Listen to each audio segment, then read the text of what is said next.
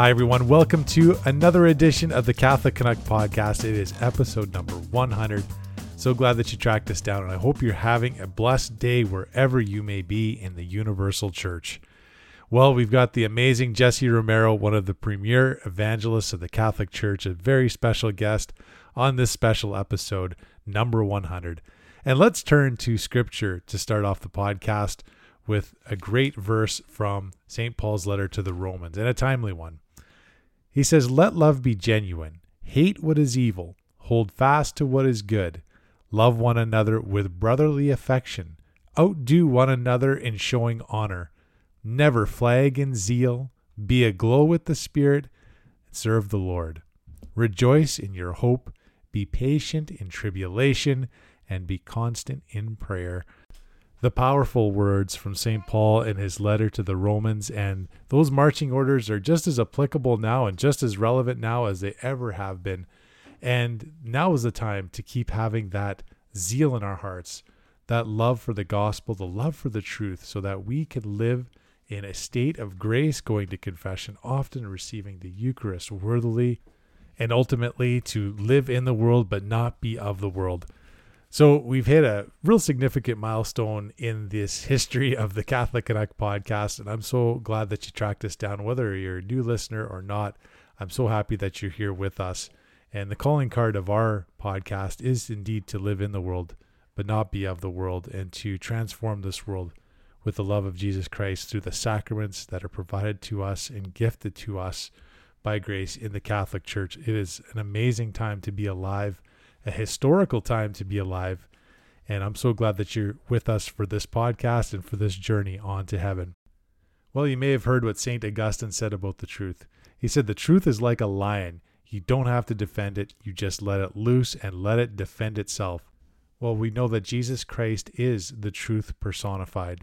And Jesse Romero is the premier lay Catholic evangelist today in North America that is presenting the truth with charity with clarity, and with a firmness and boldness that we need today. He's a great example of that. And he will be sharing some insights on spiritual warfare and great tips on evangelization. Boy, do we ever need that. So it's time for me to get out of the way and let Mr. Jesse Romero on through. We'll see you on the other side of the interview, my friends. Praise be Jesus Christ, now and forever. Well, my friends, this is a gentleman that hardly needs an introduction, but I'm going to piece one together anyway. He is a Catholic evangelist, author, radio show host, and back in the day, he was a three time World Police Olympics boxing champion, a former U.S. middleweight kickboxing champion, and a retired veteran from the Los Angeles County Sheriff's Department. He holds a master's degree in Catholic theology from Franciscan University of Steubenville, and his mission is to spend his time teaching, speaking, writing, and giving Catholic Bible studies, conferences, missions, and retreats on all matters relating to the Catholic faith and encouraging others to love Jesus Christ and to live life in a state of sacramental grace at all times. What an honor to welcome our brother in Christ, Jesse Romero, to the Catholic Canuck podcast. Thanks for inviting me, Dave. Good to be here. Thanks, Jesse. You know, I was first introduced to your ministry when you spoke at a men's conference in Edmonton about 20 years ago. So have you been back since or no? I've been to Canada maybe I've probably been to Canada, I think about three or four times, but it's been it's been a while. I haven't been in there under Trudeau. He'd probably have me arrested, so I choose not to go under him. It's overdue. We'll have to we'll have to parachute you in somehow, Jesse. We'll get you in somewhere. There, there's it's a long border and still it's uh, it's unprotected, so maybe we can sneak you across the border. They let other people across the border pretty easily here too, so we'd love to have you again. So, but um, I just want to say thank you first off for uh, for your ministry. You've been in this uh, this game, uh, the spiritual game. The only one that really matters is eternal life, right, Jesse? For a long time, and at a time where we have plenty of bad examples in the church, I want to thank you for being one of the good examples, and thank you for being really a mentor to me over these years because I've been following you ever since I met you those 20 years ago. Now, Scripture makes many references to the crown of glory in our pursuit of heaven in this journey on on on earth towards heaven. And I like to say that elite athletes can be elite Catholics because it takes a lot of discipline and structure. You need to be an elite athlete. And uh, that can be transferred to being a, a, disciple of Jesus Christ with discipline and structure.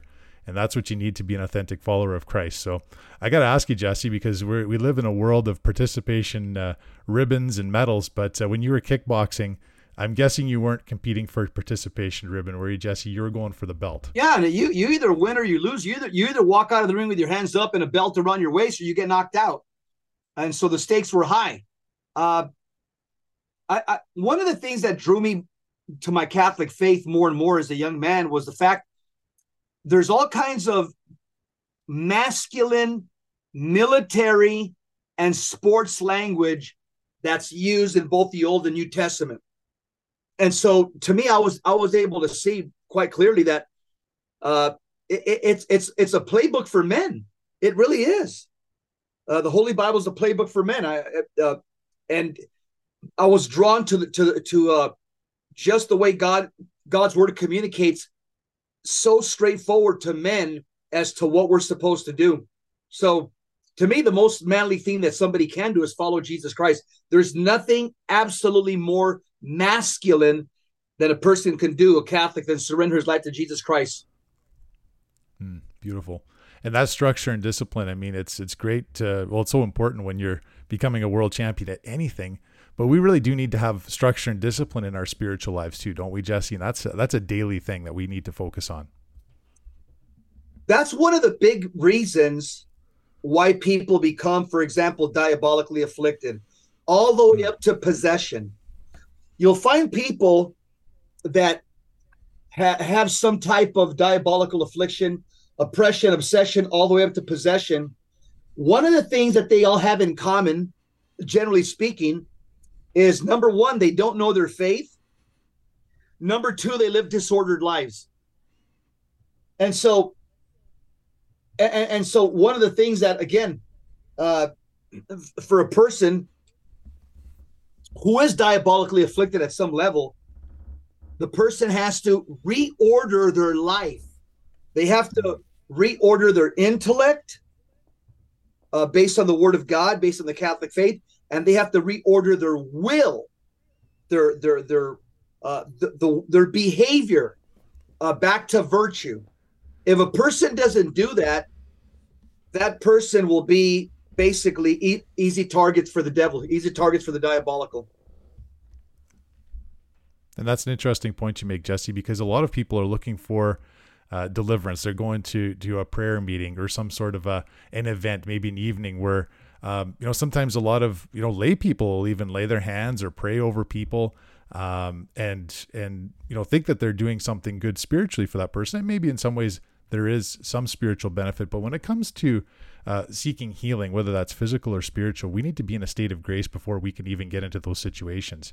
Maybe explain that to uh, to some of our listeners is that uh, you know there, there is a hierarchy and structure in the church too when it comes to to praying over people and certain authority that certain people have over others in the church, right?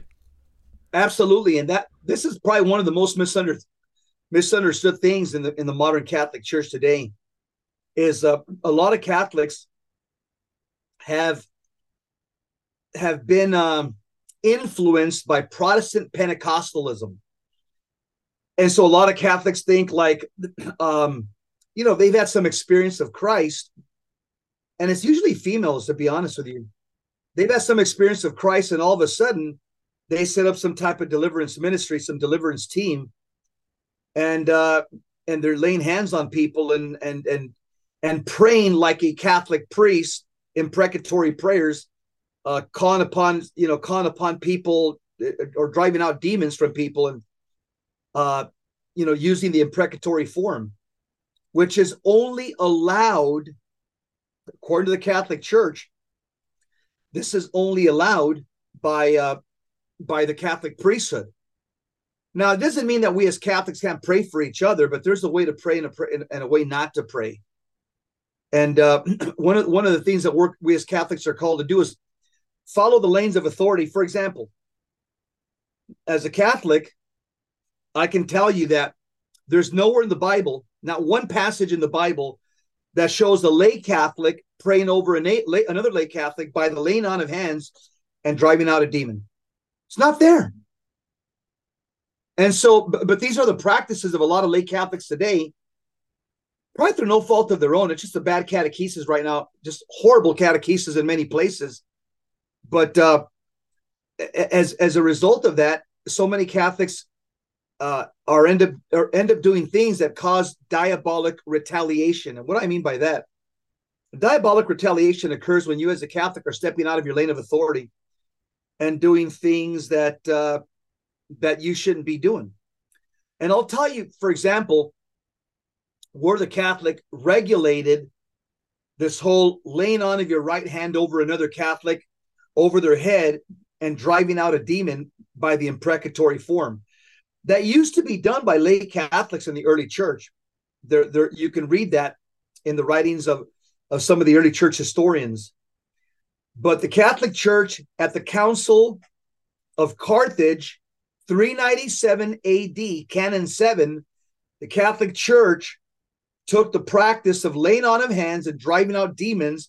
They took that from the lay people, the lay faithful, and put it under holy orders. And they regulated that practice under Catholic priests who are celibate and chaste. Now, most people don't know that because they have, you know, they just, uh, again, uh, it hasn't been taught to them. And I'll tell you why, why it's, it's, uh, the Catholic Church in her infinite, in, in her infinite wisdom moved, uh, took basically that authority to uh, driving out demons in the imprecatory form and put it under holy orders because it's just like today. A lot of Catholic priests, even exorcists, when they start praying over a possessed woman by themselves, I won't mention any names.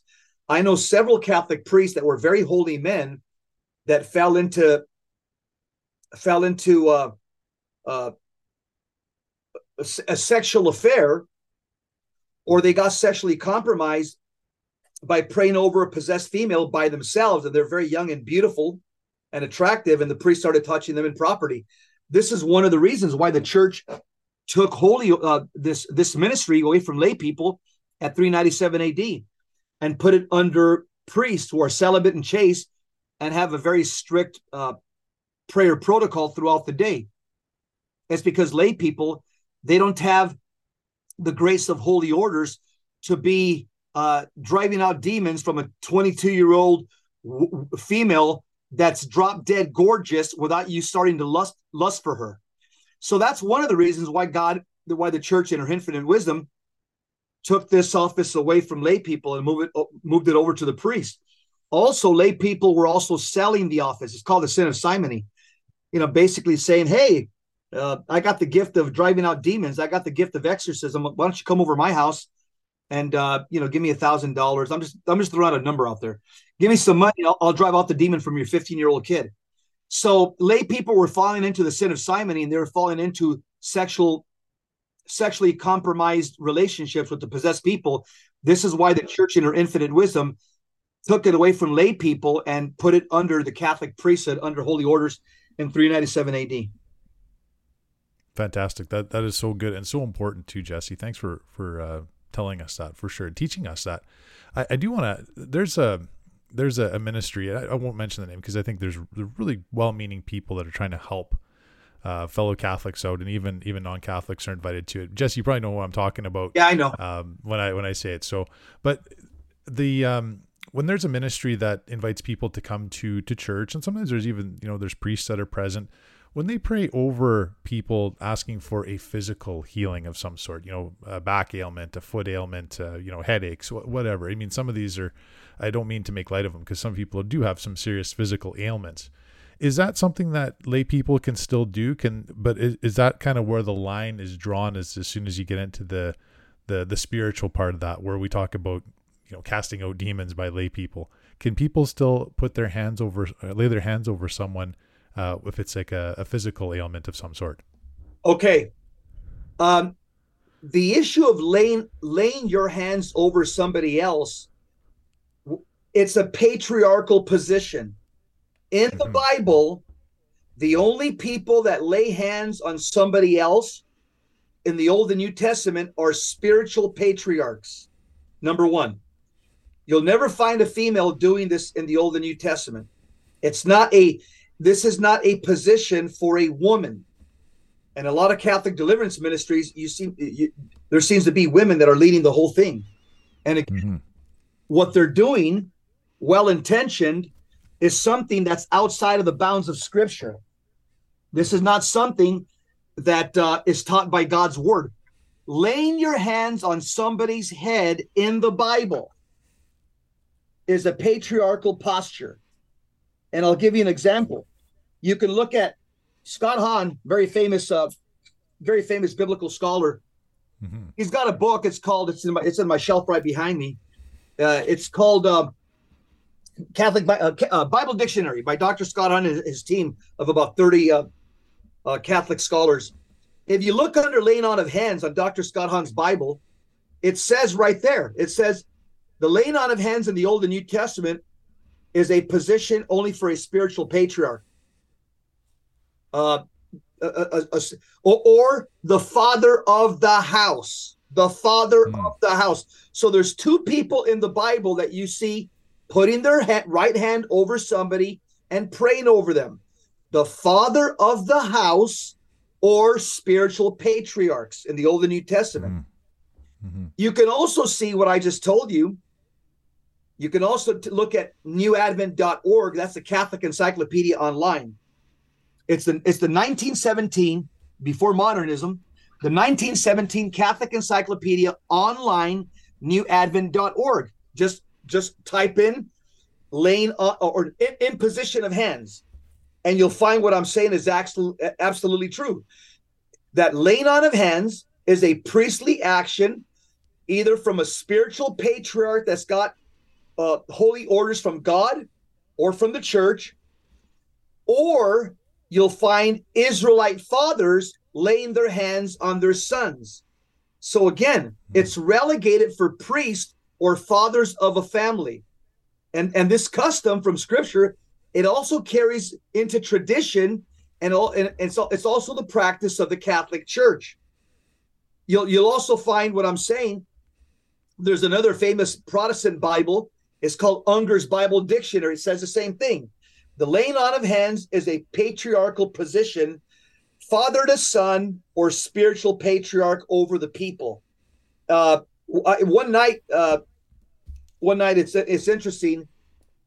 It, it took me about three weeks because I, I wanted to see for myself. And so what I did, I took Strong's exhaustive concordance of the Bible. It's about two inches thick. And I went and I plowed through every verse that talked about the laying on of hands. Took me about three weeks. I hmm. discovered that there's not one verse that gives or shows lay people laying their right hands over other lay people and driving out demons. So there's no practice or no basis in sacred scripture. In sacred scripture, you will find fathers blessing their sons by praying over them and laying their hands on them. But outside of the family structure, you find no practice like that in scripture. And of course, the Old Testament, we know the story of Esau and Jacob, and uh, and the power of a blessing, and what that can what that can do for someone's life too, right? So, um, no, that's that's great. Just to clarify, because I think it's an important distinction for people that if someone does have a physical ailment of some sort, Jesse, they can still ask for prayer, right? But maybe the disposition of people, if they go to say a, a prayer meeting, is is it just hands folded at prayer? Uh, is that still acceptable or permissible? Okay. Um, here's what here's the way I tell people. All of us are called to do intercessory prayer to pray for another person. Everybody can do that. But again, there are there are postures that are proper to the lay state and po- postures that are not proper. For example, for example, there are some universal postures.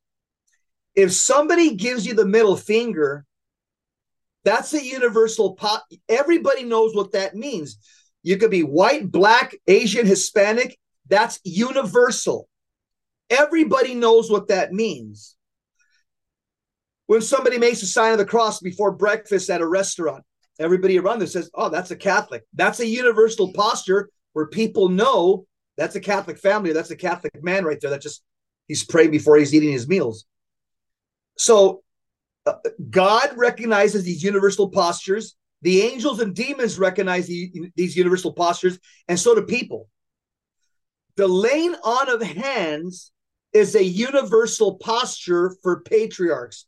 So, angels and demons who are all around us, when a demon sees a lay person raising their right hand over somebody, the demon says, Oh no, here comes a patriarchal prayer with authority. And, and patriarchal prayer, the right hand is a symbol of patriarchy and the symbol of I have lawful authority. Now, when the demon realizes that it was, you know, Grandma Jones who was raising her hands and praying like a priest, or it was uh again uh, uh you know somebody who just had no authority to do so, the demons will retaliate if a person is is misusing the tools of the church. The raising of the right hand is a man's patriarchal authority. There's no there's no basis in scripture for a woman laying her hands. So what I tell women to do, or other people that don't have authority, like for example, a, a woman, a woman, moms could lay their hands over, over their children based on the fourth commandment because that's their church. The children in the house are mom's church, their domestic church, paragraphs 1656 and 1666 of the Catechism of the Catholic Church. Based on the fourth commandment, mom and dad, of course, but mom could also lay hands on her kids. When does that stop? When your kids leave your house. They're no longer under your juridical authority. You can't tell your 25 year old kid that's married, that has a couple of kids, come over here, get down on your knees. I'm going to put my hand over your head and pray for you. Say, Mom, I got my own house. I'm the patriarch of my own house. I don't mind you saying a prayer for me, Mom, but I, you know, I'm not under your authority no more. Once you leave the house, mom and dad's authority, it like I, my, I got three kids that, that they're all married, they all have their own kids. I don't lay hands on their head. What I do for my house, I do pray for them every night. Uh, I, I, I, I raise my hand wherever they live at. They none of them live here. I raise my hand symbolic because my wife lives with me over her and my three children that have their own houses and families. And I'm raising my right hand over my house as well. And so the way I pray for my kids, I'm not ordering anything, you know. Uh the, the the the prayer changes when they're out of the house. The way I pray for my kids, when they were here, when they were kids, I could say, I bless you in the name of the Father, Son, and the Holy Spirit. Notice what I just said. I bless you. Now that they're not living with me and they're married and they have their own families, what do I say at night? I raise my right hand over my wife and I and I and I put the image of my three kids in my mind and I say, "May God bless you in the name of the Father, Son, and of the Holy Spirit." Why do I say may God bless you and not I bless you? Because they're no longer under my domestic church. They no longer live under uh, around my four walls. They're their own family. They're adults now. They have their own uh, their own family structure and construct. So now I pray. When they were living here, I would pray in the imprecatory form. Imprecatory. I, I, I. I bless you in the name of the Father, Son, and the Holy Spirit. Amen. And, and I pray. Now that they're gone, I say, I raise my right hand. I put their image in my mind and I'm really raising my right hand over my house at this point, and my wife, who, lit, who obviously we're married, and I say, May the Lord bless you, Anita, Paul, Anne Marie, and Joshua, in the name of the Father, Son, and the Holy Spirit. Amen. So when they leave the house, it goes to you change from imprecatory prayer to deprecatory prayer and ask God to do the blessing. Oh, fantastic. And thanks for that. That is a great distinction. And thanks for giving that example. That's perfect. And I think it's important for men too, if we want to be a beacon of light, uh, the light of Christ in our families, in our community, we really need to make sure we have that structure and discipline as we engage with the spiritual forces of our age, right, Jesse? So, uh, what else can we do inside of our home to to bring that grace to to one's family? So when we have children at our house, and then you know the other thing, it's it's it's heartbreaking to hear when I hear from uh, you know maybe some older gentlemen in our church that they're their kids have grown up and they've fallen away from the church. They've fallen away from practice, the practices of the sacraments and of prayer life. So uh, I know that there's that difference that you already talked about a little bit. But what can men do to uh, to yeah, like I said, just bring the graces back to their families, whether their children are at home or if they're already moved away and they've fallen away from the church. There's a couple things we can do. Uh, like sometimes with my kids, I two of my boys are cops, so that they'll come over the house and man, that I had a rough week at work. I need I need prayer. And so what I'll do, what I'll do is I always have a Saint Benedict's medal. Okay. I always have one around my neck. Okay. And I have them all over the house. Saint Benedict's medal, miraculous medal. And so what I'll do to my sons or my daughter when they ask, Dad, I really need prayer. I'll grab a sacramental and I'll touch them with the sacramental, their shoulder, their neck, their, their heart. And because why? Because my sacramental is is holy, it's blessed. And so remember, sacramentals confer grace. They confer actual grace. So when my kids had a rough week at, at work as a cop, hey dad, uh, can you just say a prayer for me, dad, before I go? Yeah, sure, son. Sit down. I put my St. Benedict's medal on his neck, on his shoulder, on his heart. And then I'll pray in the in the deprecatory form, saying, you know, Lord, my son's having a hard time. Lord, I, I ask you to to to to bless him, Lord, and, and to keep him safe out there in the streets and and shine your face upon him and and be gracious to him, Lord, and be kind to him. Give him an increase of faith, hope, and love as he's out there in police work, Lord, and bless him and his family and protect him in Jesus' name. Amen. So, so notice the way I pray for my son when they come or my daughter when they come and ask me. I touch them with a blessed object, touch their heart, touch their neck, touch their shoulder, uh, and I'll pray for them in the deprecatory form. Why, why, why would I touch their shoulder? Because that that's a position that generally, as Catholics, we're taught to do that in when uh, during the Saturday Vigil Mass, when the the, the Saturday uh, Holy Easter Mass, when people are being received into the Catholic Church, and you're a sponsor, where is it liturgically that the church asks you to put your hand on the person that's being confirmed. You're right behind them. It's in the liturgy, it's right in the documents of the liturgy. It says, put your right hand on their shoulder. And you're and and it's the priest or the bishop that ra- that lays hands on his head and prays for the infilling of the for the coming of the Holy Spirit or strengthening of the Holy Spirit. But you as a sponsor are called to put to put what? your hand on their shoulder. Even in the Latin Mass, the pre 1965 Mass, if you look at the Latin Mass and see their Holy Saturday liturgy, the sponsors are also called in the Latin Mass to place their hand on the confirmandi's shoulder. So it is okay to pray for somebody putting your hands on somebody's shoulder because that shows equality. Like a lot of guys come up to me in men's conference. Hey, bro, I'm a heroin addict, man. I've, I've been masturbating every day for two years now, man. I, I need help. I need help. Can you can you pray for me? Yeah, I want to show them brotherly brotherly love. So generally, what I do, I'll take off my Saint Benedict's medal from or my miraculous medal, hold it in my hand. I touch their shoulder, just like on Holy Saturday night. Touch their shoulder with that blessed object, and then I'll just pray in a deprecatory style. I'll just say, Lord Jesus Christ, my friend that I just met came up here. Uh, you died for his sins as well. He's a heroin addict, Lord. He's masturbating. He's struggling with sexual impurity. Lord, give him the grace, Lord, to fight against this, uh, these, this, these diabolical proclivities. These, his, give him the grace to fight against his concupiscence. Bless him, Lord, in, in, in the name of the Father, Son, and the Holy Spirit. Amen. So, we can pray and should pray for other people just don't put your hands on their head. Put your hands on their shoulder like you do on Holy Saturday Mass. It's in the liturgy. The bishop puts his hands on their head and the sponsor puts his hand on their shoulder.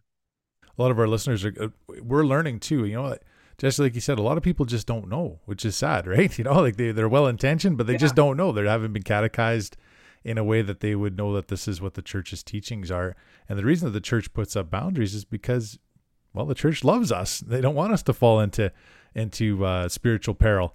And I think I've heard you mention this on your shows before. Is that you know demons are lawyers from hell, right? They know they know all the ins and outs of, of who has authority and who doesn't, right? So it's it's important that we follow what the church has laid out for us and those guidelines yeah, to he, keep us safe spiritually, right? There's also an, yeah, that's absolutely true.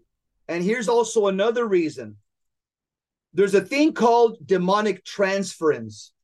Let's just say some guy comes up to you, you know, he looks kind of like a homeless person. He looks like he's been living on the streets and you and uh, you know he's been living a hard life for the last couple of weeks, months, or years. And he says, uh, you know, he sees the cross around your neck, a crucifix, and he, hey, can you pray for me? Now here's the problem. Yeah, sure, brother. I'll pray for you. What's your what what what should I pray for? What what what what are your needs? So he tells you, can you pray for this? Now, if you're very quick and lay hands over him, let's just say that the person is diabolically afflicted, obsessed, oppressed, or possessed. What can happen? There's a thing called diabolical transference.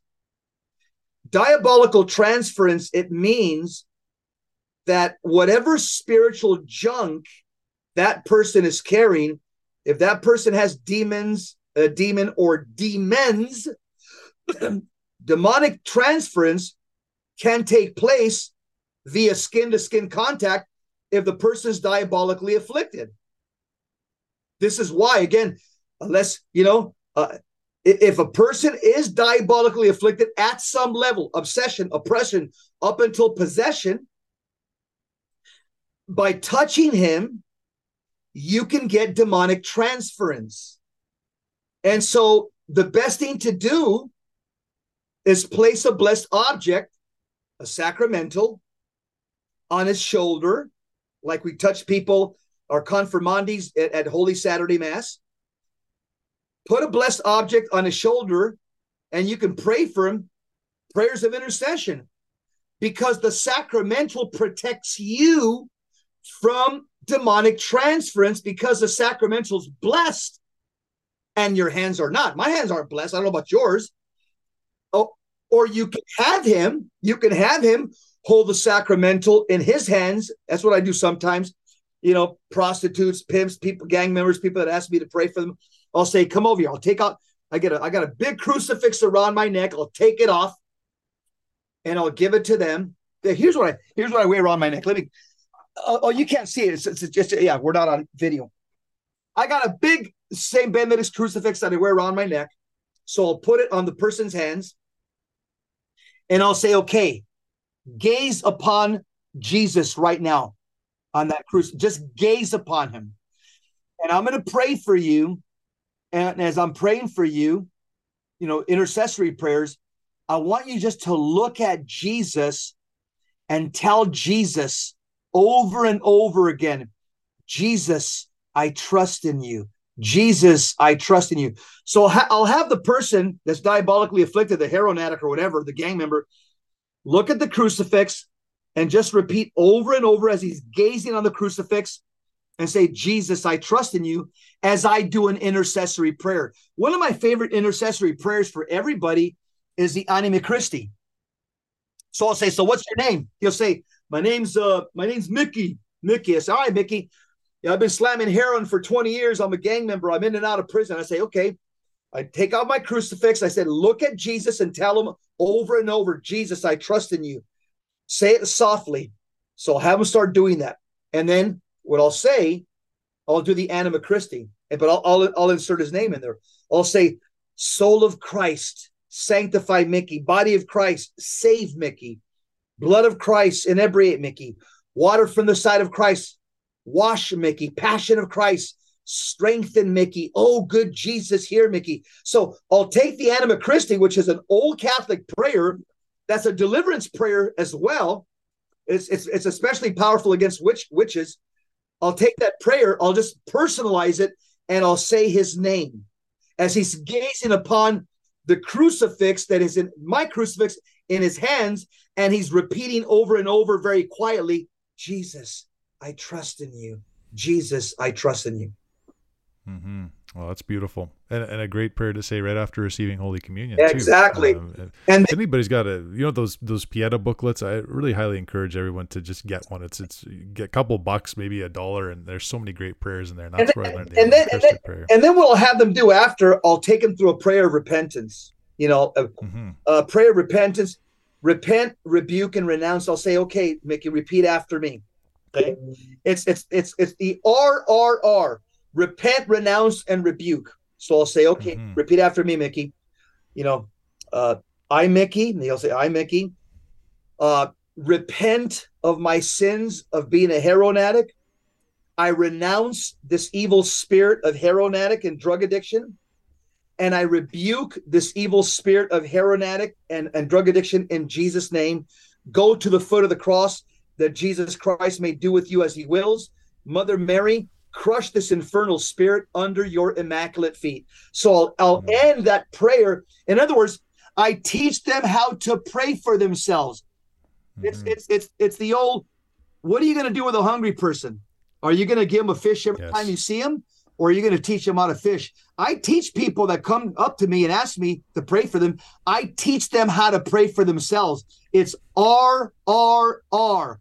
You need mm-hmm. to when when that temptation comes to your mind, when that temptation t- temptation triggers your passions, you got to R R R. You got to repent you got to renounce that that evil spirit, that sin, that vice, and you got to renounce, rebuke it in Jesus' name and send it away from you to the foot of the cross. R R R. So, so Jesse, you're saying you uh, you don't uh, leave people where they're at. You actually take them out of their sin and lead them to Jesus Christ, Absolutely. right? The reason I say that is, our, isn't our church like we're, we're getting into this sort of um, I don't know, it's like an echo chamber of we're going to accompany people, you know, like we're going to basically affirm people in their sin and not take them out. And, and look throughout the gospels, right? Jesse, we see Jesus healing people, uh, forgiving them, but he always says, go and sin no more. You know, he doesn't just, you know, pat him on the back and say, you're okay here. He takes them out because he loves us so much, right? He loves his people. That's so important that we do that part, don't we, Jesse? We just Amen. can't leave people where they're at in their sin. Yes. Yeah. So so now what do we do? I mean, this is the kind of church that unfortunately I shouldn't say it's it's everybody's like that. I think there is this there's kind of a grassroots groundswell of, of faithful Catholics that know that there's something not right in the world right now and, and us accepting and, and kind of losing ground in the spiritual battle, right? Jesse, we see that we're we're ceding ground unfortunately. But uh, what are some ways that, that we can evangelize now? Um, I, I always say that we shouldn't pray for uh, to do those things to evangelize. We should pray for the opportunities to do to recognize the opportunity to do it because throughout the day there's a lot of opportunities to do it and if we do a um, just a, a, quick examination of conscience at the end of every one of our days we'll we'll find the holy spirit's going to show us the times that we were supposed to do something right but what are the best ways i mean you talk about praying with people i think that's beautiful just bringing them to to uh, repentance renouncement and then bringing them to the cross of christ and saying you know go and sin no more but what are some other ways that we can do that now some other ways, like uh, here in, in the U.S., there's a very vibrant apostolate called the St. Paul Street St. Paul Street Evangelization. It's all over the United okay. States, and uh, I'm, I'm, hmm. part of it. Is uh, you know, lay Catholics, you know, generally men, we go out, we go out, you know, uh, you know, once or twice a month out in public, wherever, whatever city you live in, set up a table in the mall in the public square, take rosaries, pamphlets, take uh, you know, prayer cards, and just share share and evangelize with people in a mall or in a public square, and say, "Hey, we're Catholic. We want to give you a free prayer card. God bless you. Jesus loves you." Uh, mm. You get in some incredible conversations with people that are people that are ex-Catholics, fallen away Catholics, people that are searching. So that's one good way. Is I would say, uh, take a look at St. Paul uh, St. Paul Street Evangelization Ministry it's it, they're all over the U.S. There's chapters all over the U.S. and that would be a good thing to bring into Canada as well. Hmm. Uh, the, Amen. I've never even heard of that, Jesse. So thanks for letting us know about that. That's great. Yeah, the, the, you guys should you guys should have have that all over Canada. Uh, hmm. Another thing is the best way to evangelize is obviously is uh, when people see that you're a serious Catholic and they see that this person loves Jesus, this person walks the walk and talks the talk, that's attractive. That's what attracts. When you meet an authentic Christian and you say, man, this guy, this guy sold out for Christ. This guy doesn't compromise. That's attractive. So as a Catholic, we have to become as holy as possible. Uh, and, and, what I'm saying is right in the catechism. It, it says in paragraph 828, the catechism says that in times of darkness, the church uh, the church has its rebirth when people become saints So mm-hmm. strive to become as holy as you can. Strive to become a saint. And I'm telling you, holy people make a difference. And people mm-hmm. that are living in a state of mortal sin, people that are diabolically afflicted, people that are living wretched lives, they can tell when they're in the presence of a holy man or woman, and that has a big impact on them. Another mm-hmm. thing, be a billboard for Jesus.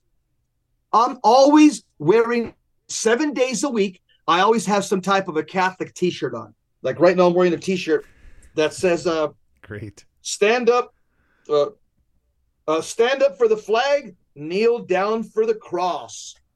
Hmm. And, and, and, so, uh, so when I go out in public today, you know, people will look at that T-shirt. I always wear a Saint Benedict's medal outside my my T-shirt. It's a big with a miraculous heart medal. As I'm walking through airports, I'll see people. They'll completely turn their head.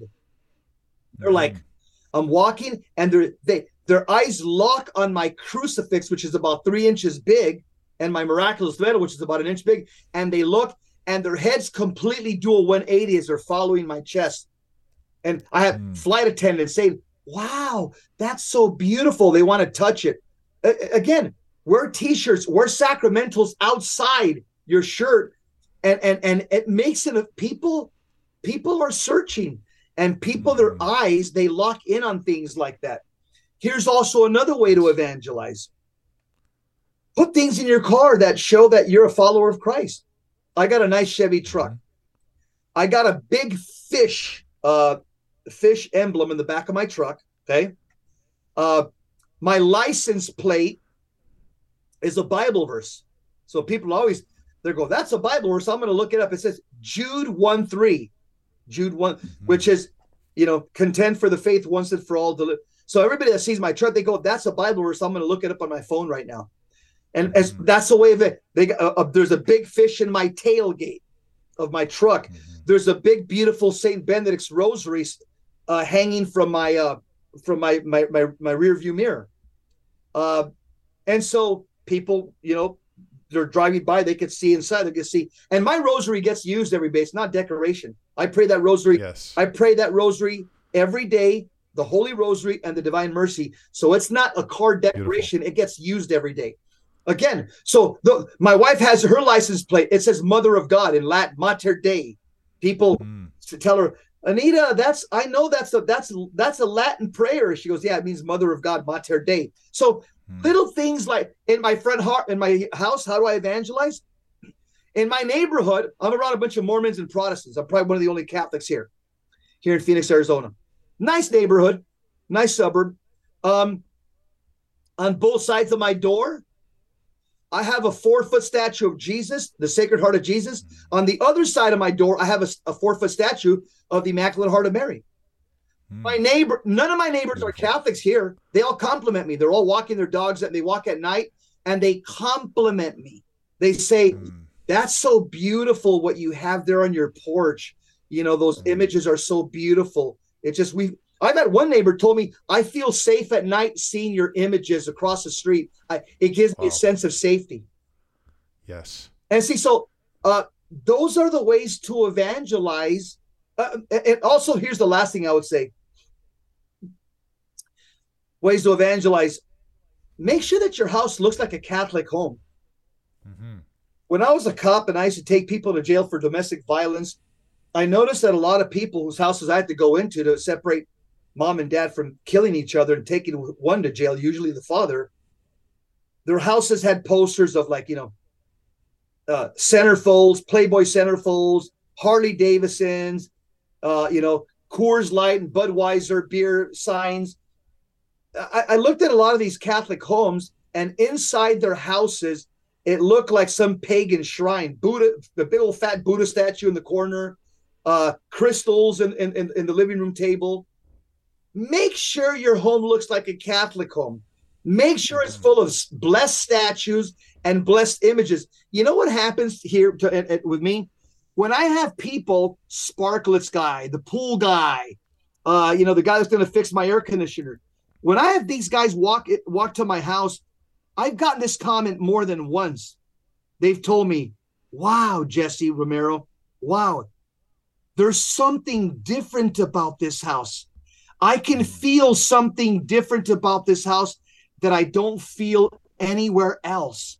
And I and I tell them, I'll tell the Sparkletts guy, I'll tell the fridge uh, air conditioning guy, I'll say, I'll say, because this house, I said, is consecrated to Jesus Christ and Mary. I said, this house, we we pray over this house three times a day, me and my wife, and this house has been officially consecrated to the sacred. I said, that's what you feel when you walk in. And they all tell me. I've had guys, you know, electricians walk in there, they they stop, David, they stop and they look around the house, they go, Whoa, something's different here. They can feel, as St. Paul calls the sweet aroma of Christ. That's beautiful. It's what what a beautiful example of, of just a practical example, Jesse, of how we can be a blessing to people just in our neighborhood if we live in town.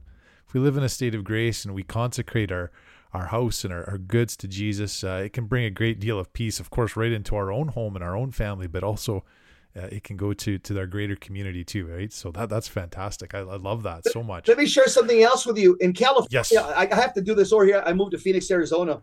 When I lived in, mm-hmm. in, in, Los Angeles, California, uh, I had a, in my pool uh, in the backyard. I had a tile guy put on the bottom of the pool with big letters, "Jesus is Lord," on the bottom mm-hmm. of my pool. I got to do it here. I got to do it I'm going to empty my pool. I'm going to redo it here in my Arizona pool. And I'll tell you why. In California, a lot of the, the neighbor kids, when my kids were small, and they knew that that we had a pool, that the Romeros had a pool, they would ask my my son, my two sons and daughter, "Can we go swimming at your house?" Oh yeah, yeah, yeah. And I told my so I used it. I even started training my kids on how to evangelize when they were small. I was saying, okay, mm-hmm. Paul, Anne Marie, Joshua, this pool is a Jesus pool. And they look at me like they crinkle their nose, like, Dad, what's what's a Jesus pool? Our pool's a Jesus pool because we love Jesus. This pool belongs to him. Okay, Dad. See the bottom of the pool, those letters? Yeah, yeah, Dad. We see that. Any kid you invite from the neighborhood to come and play uh, to, to swim at the pool with their parents' permission, that's fine. I said, but the, the rule is, and you tell them that that's dad's rule to, to swim in the pool. They before they jump in or step in, they've got to say Jesus is Lord. They got to read it those words at the bottom, and they have to say it out loud. Yes. And so it's funny. I look out the window. I'd have ten kids. They're not Catholics, and they're different races, and they're all putting on their, their shorts on, and they're all jumping in one at a time, and they're all saying, "Jesus is Lord. Jesus is Lord. Jesus is Lord." Mm-hmm. They would. They said, "Hey, that's what it takes to swim in your pool. We'll say it. We don't care." Again, most of these kids weren't Catholics, but I was yeah. making them pray by saying that just because I had uh. that in my pool. That's the way to evangelize. And they'd go home and tell their, their parents, their parents would talk to me later on, hey, Jesse Romero, how, hey, neighbor, how are you? He said, hey, that's kind of cute. My, my son came home and told me that at your house, uh, people have to say Jesus is Lord. And they go, we're okay with that. That that's that's we're glad that you do that. That's that's good. We're we're we're, mm. we're, we're, glad to have you as a neighbor. So I never got criticized for it. Mm-hmm. Well, you know what? I think I think people would be really surprised, us fellow Catholics, of of how um, people are open to that kind of thing, but we're just so afraid to say anything or do anything that uh, we we choose not to be courageous, right? And right. and bold in our faith. And up here, Jesse, we don't have a lot of swimming pools in Canada, as you're sure you could probably imagine, but we have skating rinks, so maybe we can put that on our ice uh, when that's, we when we lay it down. That's a that's a great idea. I want to talk really quickly about fallen away Catholics, and we know the statistics even the people that come to our own parishes, Jesse, right? We've seen the numbers are up to 70% of people that even show up on Sunday, which is already probably only 10% of Catholics, don't believe in the real presence of the Eucharist. And uh, boy, that that's so, um, you know, I've, I've heard, you know, even scandalous. It's a scandalous uh, thing for us as Catholics that more of us don't believe in the real presence of Jesus Christ. And I I kind of consider myself, even though I've gone to traditional Latin Mass, the Ordinariate. I'm sure you know you're familiar with both of those. Of course, we have a lot of Ukrainian Catholics up in Alberta as well. So uh, the Eastern liturgy I've been to, and it's it's beautiful as well. And some Novus Ordo liturgies are fantastic. But I just maybe generally speaking, I just want to ask you what your thoughts are on bringing reverence back to Mass, whatever one that people go to, just to reach our Catholics, our brothers and sisters that are probably the easiest to evangelize, right, Jesse? Because we see them every Sunday, but we can, I don't know, and I don't, I don't, this isn't meant to sound judgmental, but you know how you can just make you can see somebody and you have an impression of them, right? And, and their disposition. And, and I'm sure people make those same judgments with us too. That's why we have to be in a prayerful disposition when we go to mass so that people know we're there to worship Jesus Christ, right? But what are some ways that that we can reach out to those those Catholics who do come to church? So, so the Holy Spirit is somehow drawing them in, but they're not engaged in their faith. They may not believe in the real presence of the Eucharist. They don't engage in confession regularly. But what can we do to encourage them to to come back and really be on our team again? Uh, this this is why you know every Catholic parish should have a men's group, a, a hmm. men's group, so that they can get together, men outside of mass, and they can help catechize and evangelize each other. Uh, women should have also women's group where they're reading the Bible outside of mass, getting together, and they're evangelizing and catechizing some of the some of the stronger women can catechize the the, the, the neophytes, the, the new women that are just coming in, and same with men. And and a men's group should be based should be based on the, the word of God. Gathering together not to talk about each other's problems and woe is me and life sucks and and we got a horrible prime minister. No. It should be to study the word of God and to encourage each other, inspire each other, and equip each other. And so men's groups and women's. Uh, I'm here in the Diocese of Phoenix. Every parish here has a men's group and a women's group once a week that they meet to read the Bible. They they gather together, pray the Rosary, and they gather together to encourage each other. But it's all based on mm. Scripture, and this is this way people start becoming uh, uh, more aware of the beautiful teachings of the Catholic Church that you can't get in a five or ten minute homily you have to invest more time outside of the holy sacrifice of the mass to learn the doctrines of the faith. Uh, luckily, there's also on YouTube you got some really good things like Father Mike Mike Schmitz, one year through the mm-hmm. Catechism. Uh, you could do this from the privacy of your home, you and your wife and your kids, your family, your neighbor, a neighbor or two. You also have Father Mike Schmitz, one year through the through the, the Bible, one year through the Catechism.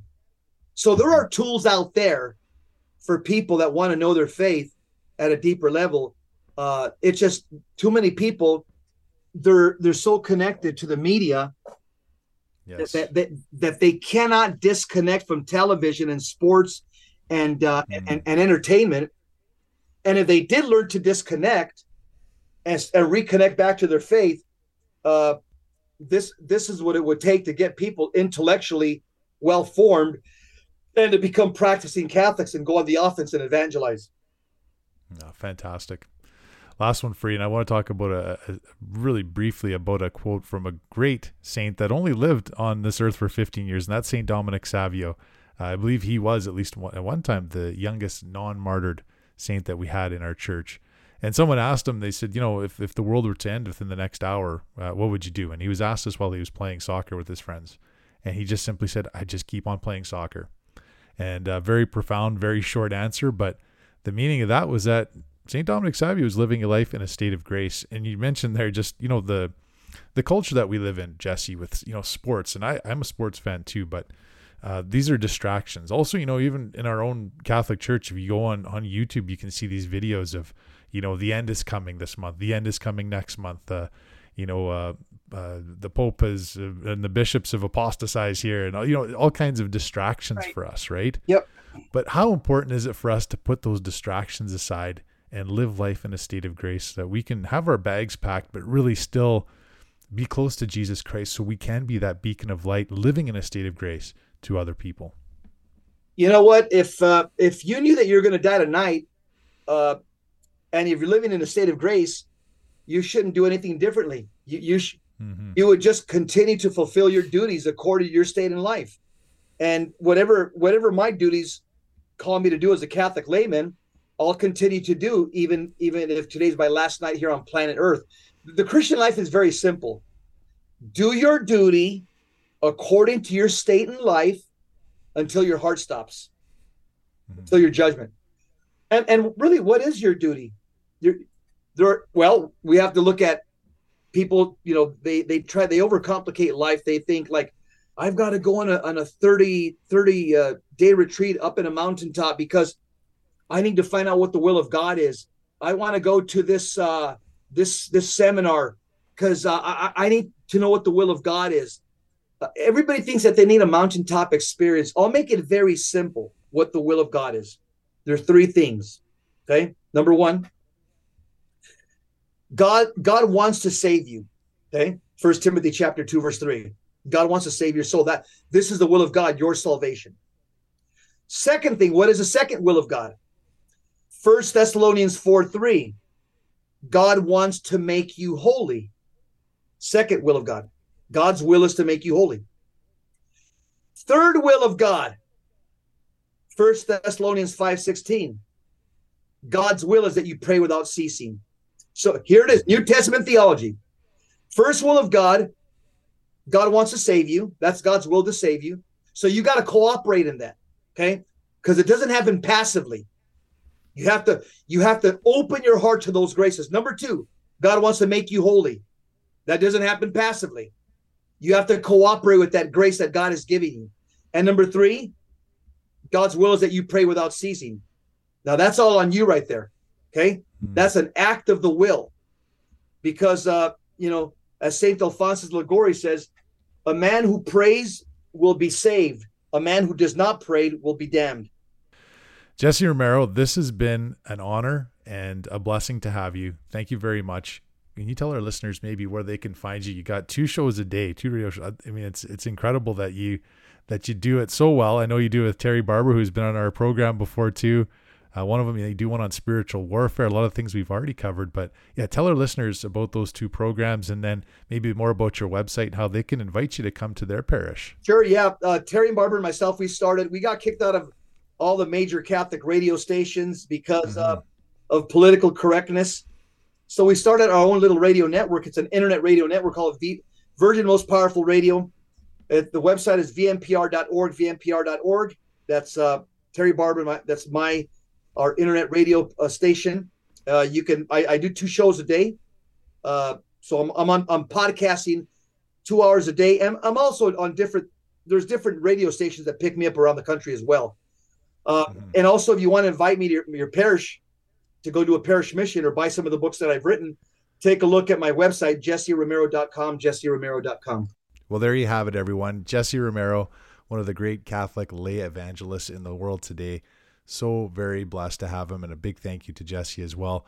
Again, go to his website, jesseromero.com. Also, two great podcasts that you should follow. They are on my podcast list every day Jesus 911 and the Terry and Jesse show, and all the great work that Virgin Most Powerful Radio is doing.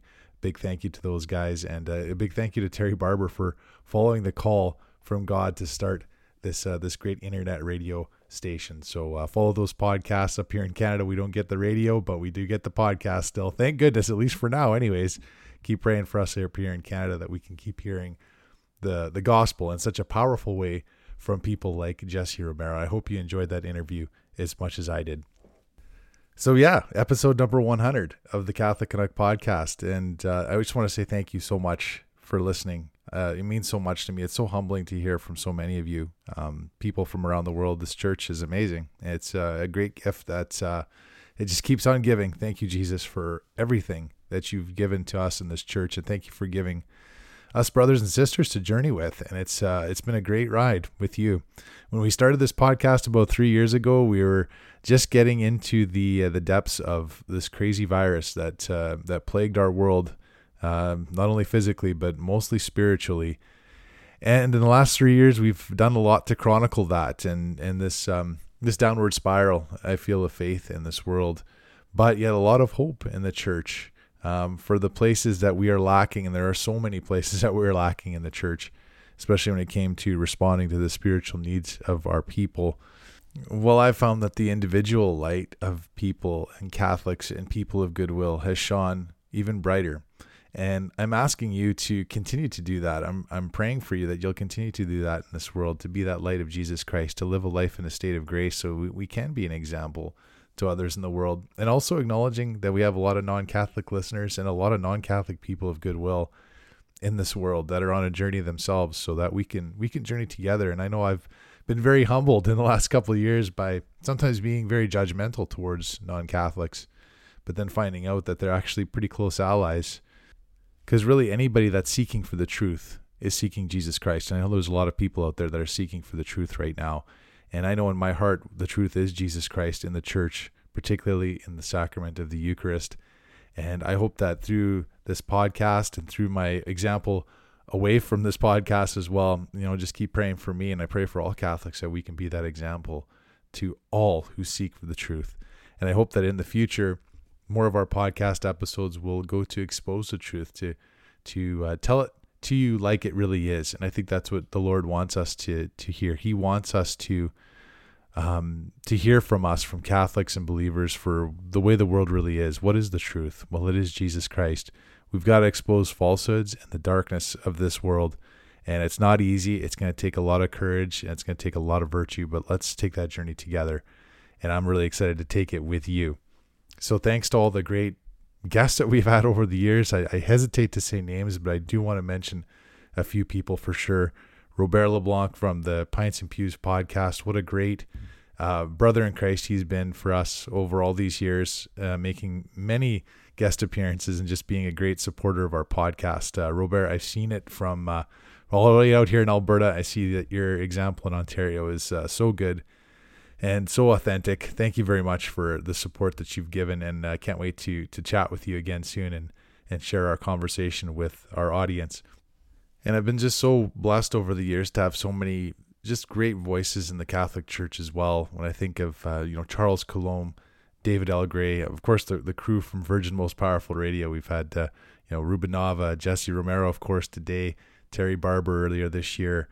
Um, we've had great voices of apologetics like William Albrecht, uh, uh, Ken Litchfield, uh, one of my favorites. Uh, Ken, and again, just a, a lunch pail, blue collar apologetics guy that uh, really loves the Lord and and goes to work and, and does his thing every day, but takes the time in, in his personal schedule to to learn more about the faith so he can share it with other people. What a great example because that's where most of us are. We're working a secular job every day, but we we need to find that time to learn our faith and to share it. And Ken's always been a great example, of course. And uh, Alan Smith and his great apostolate with Archbishop Sheen and uh, working towards his canonization. And we sure need a lot more of the Venerable Archbishop Sheen in our lives. So, so many great voices. Again, I hesitate to say these names, but uh, they do mean a lot to me. And of course, I want to also mention that a couple of parish priests, uh, Father Carlos Nunez and Father Chris Schmitz, uh, that have meant a lot to me in my personal journey and uh, heard a lot of my confessions and uh, have been so uh, generous in coming on to the podcast to share uh, the love for the rosary, love for the sacraments, particularly of confession, which is really central to this podcast, is living life in a state of grace. And I've been uh, just so blessed to to share some conversations I've had with them. And also, I want to make sure I thank my children and my wife, who for many years have encouraged me to continue to do this podcast, even when it hasn't been very easy for me sometimes to uh, to find the time, mostly to do this, especially during the editing and things like that. So I really appreciate the support from my family and especially their prayers and keeping me accountable to following what God's will is for me in my life. And of course, I got to thank you, the listener, because uh, without you, this would be, uh, well, I mean, I'd just be speaking into a microphone and and, uh, and and nobody responding back or communicating back would be a little bit sad. And I um, I'm just so blessed to to hear from so many of you over all these years. I'm I'm so so very grateful and so thankful.